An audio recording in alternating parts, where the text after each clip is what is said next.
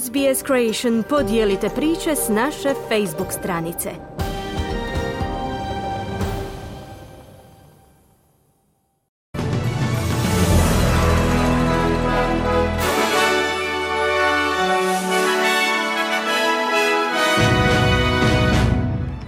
U današnjim vijestima poslušajte.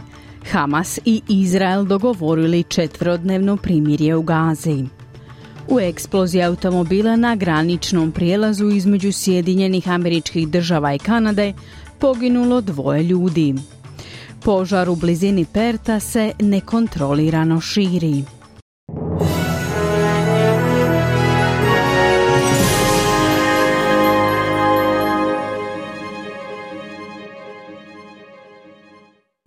Slušate vijesti radija SBS na hrvatskom jeziku, ja sam Mirna Primorac. Započinjemo vijestima iz svijeta.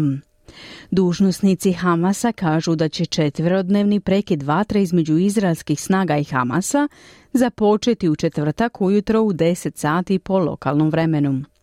Nakon tjedana pregovora, izraelska vlada i Hamas pristali su na prekid vatre kako bi se omogućio dolazak humanitarne pomoći pojas Gaze i oslobađanje najmanje 50 izraelskih talaca u zamjenu za najmanje 150 zatvorenih palestinaca. Obitelji palestinskih zatvorenika koji će prema četverodnevnom sporazumu o prekidu vatre biti pušteni na slobodu izražavaju nadu u bolju budućnost. Raida Awad čeka na oslobođenje svog sina.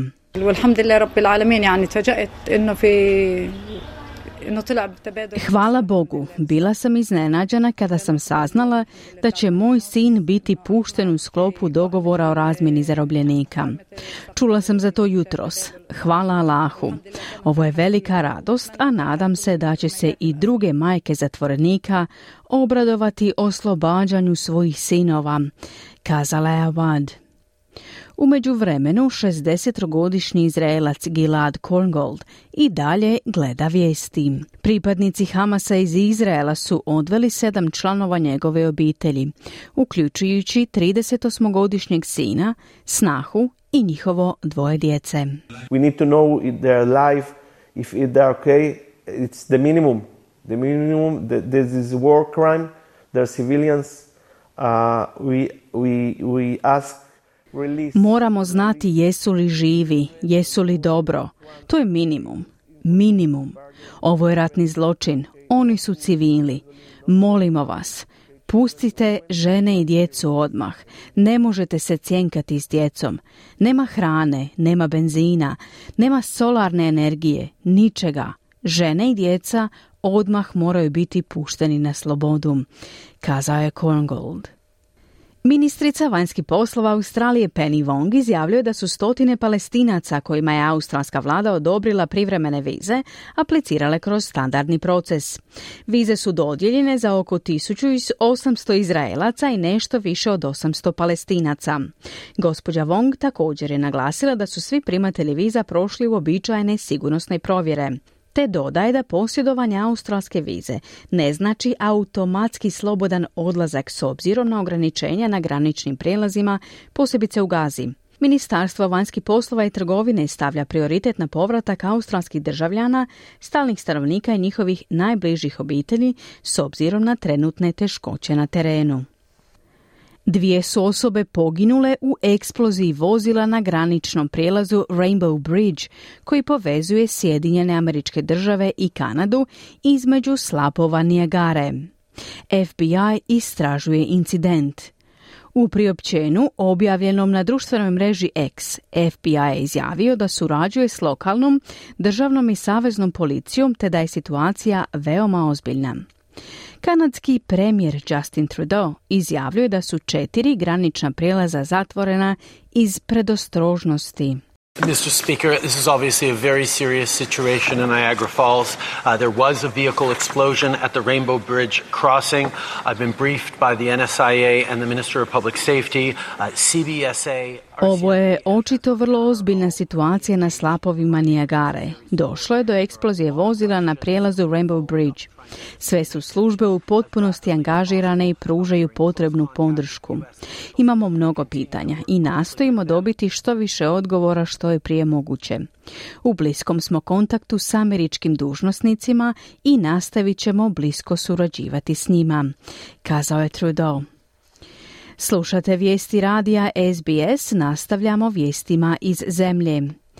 Stanovnici Melaluke i Džandambupa, oko 36 km sjeverno od Perta, su upozoreni da je prekasno za napuštanje domova jer se šumski požar koji je izbio na raskrižju cesta Boundary Busted nekontrolirano širi prema zapadu. 39-godišnjakinja hospitalizirana je u bolnici Wollongong južno od Sidneja, nakon što je pretrpjela teške tjelesne ozljede nožem, te se trenutno nalazi u kritičnom stanju. Prema izvješćima policije Novog Južnog Velsa, tri tinejdžerice su u pritvoru i danas će se pojaviti pred sudom.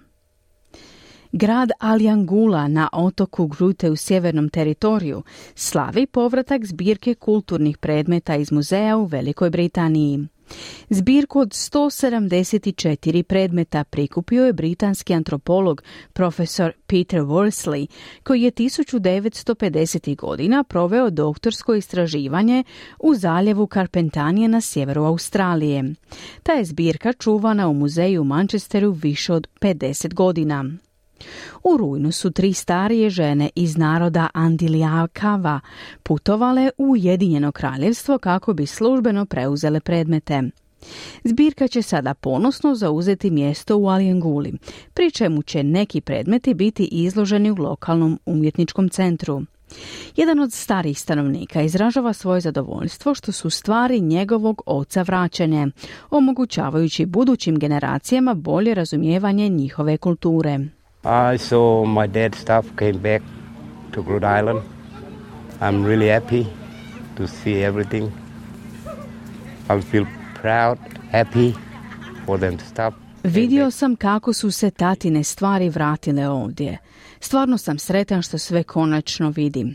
Ponosan sam zbog toga. Sretan sam što su mi sve te stvari vraćene za moju djecu, za moje unuke, kako bi oni to mogli vidjeti u budućnosti, kazao je jedan od stanovnika.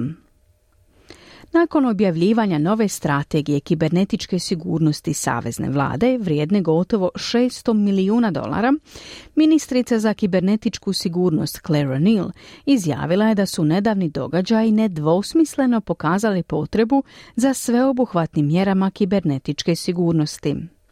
Strategija će obuhvatiti kibernetičke provjere za mala poduzeća, povećati financiranje zakona o kibernetičkoj sigurnosti te uvesti obvezno prijavljivanje napada ransomwarea.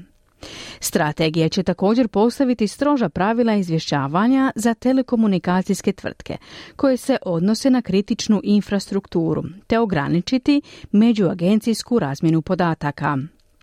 Ova inicijativa dolazi nakon značajnih kibernetičkih napada na Medibank i Optus prošle godine, tijekom kojih su milijunima Australaca ukradeni osobni podaci koji su se širili internetom. Ministrica O'Neill ističe da su nedavni događaji naglasili potrebu za hitnim i sveobuhvatnim djelovanjem. If we have learned anything in the last year in this country, it is that we cannot continue as we have. Ako smo išta naučili ove godine, to je da ne možemo nastaviti po starom. Ne možemo dopustiti situaciju u kojoj se podaci nekontrolirano šire, a kritična infrastruktura počinje otkazivati. Male tvrtke i građani neprestano nam govore da se osjećaju ranjivo, kazala je ministrica O'Neill. Kralj Charles III je izrazio priznanje korejskom pop bendu Blackpink za njihov doprinos u borbi protiv klimatskih promjena. Drugog dana trodnevnog državnog posjeta južnokorejskog predsjednika Londonu, kralj Charles je proglasio članice Blackpinka Janine Kim, Jisoo Kim i Liansu Manoban počasnim članicama reda Britanskog carstva. Roseanne Park, također članica ovog benda, dobila je priznanje, iako bez počasnog dodatka s obzirom na njeno dvojno državljanstvo Novog Zelanda, jedne od 14 zemalja gdje je britanski monarh šef države. Ova priznanja su dodijeljena tijekom ceremonije u Buckinghamskoj palači kao znak poštovanja za ulogu Blackpinka u promicanju samita COP26 o klimatskim promjenama, koji se održao prije dvije godine u Glasgowu u Škotskoj.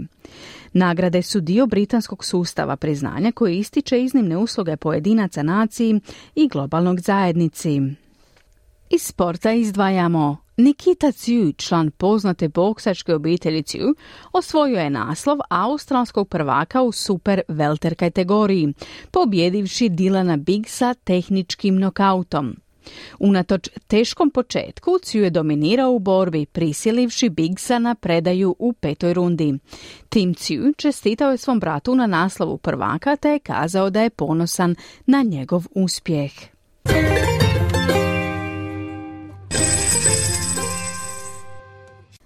Danas jedan australski dolar vredi 0,65 američkih dolara, 0,52 britanske funte te 0,60 eura.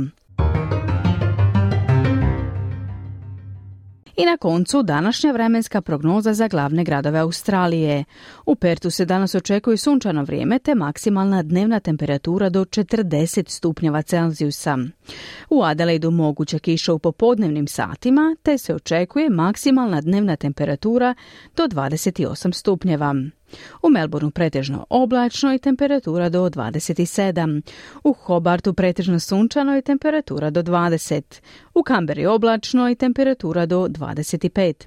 U Sidneju moguća kiša i temperatura do 25. U Brisbaneu umjereno oblačno i temperatura do 27. I u Darwinu je danas moguća kiša, te se očekuje maksimalna dnevna temperatura do 34 stupnja Celzijusa. Slušali ste vijesti radija SBS na hrvatskom jeziku. Za više vijesti posjetite internetsku stranicu SBS News.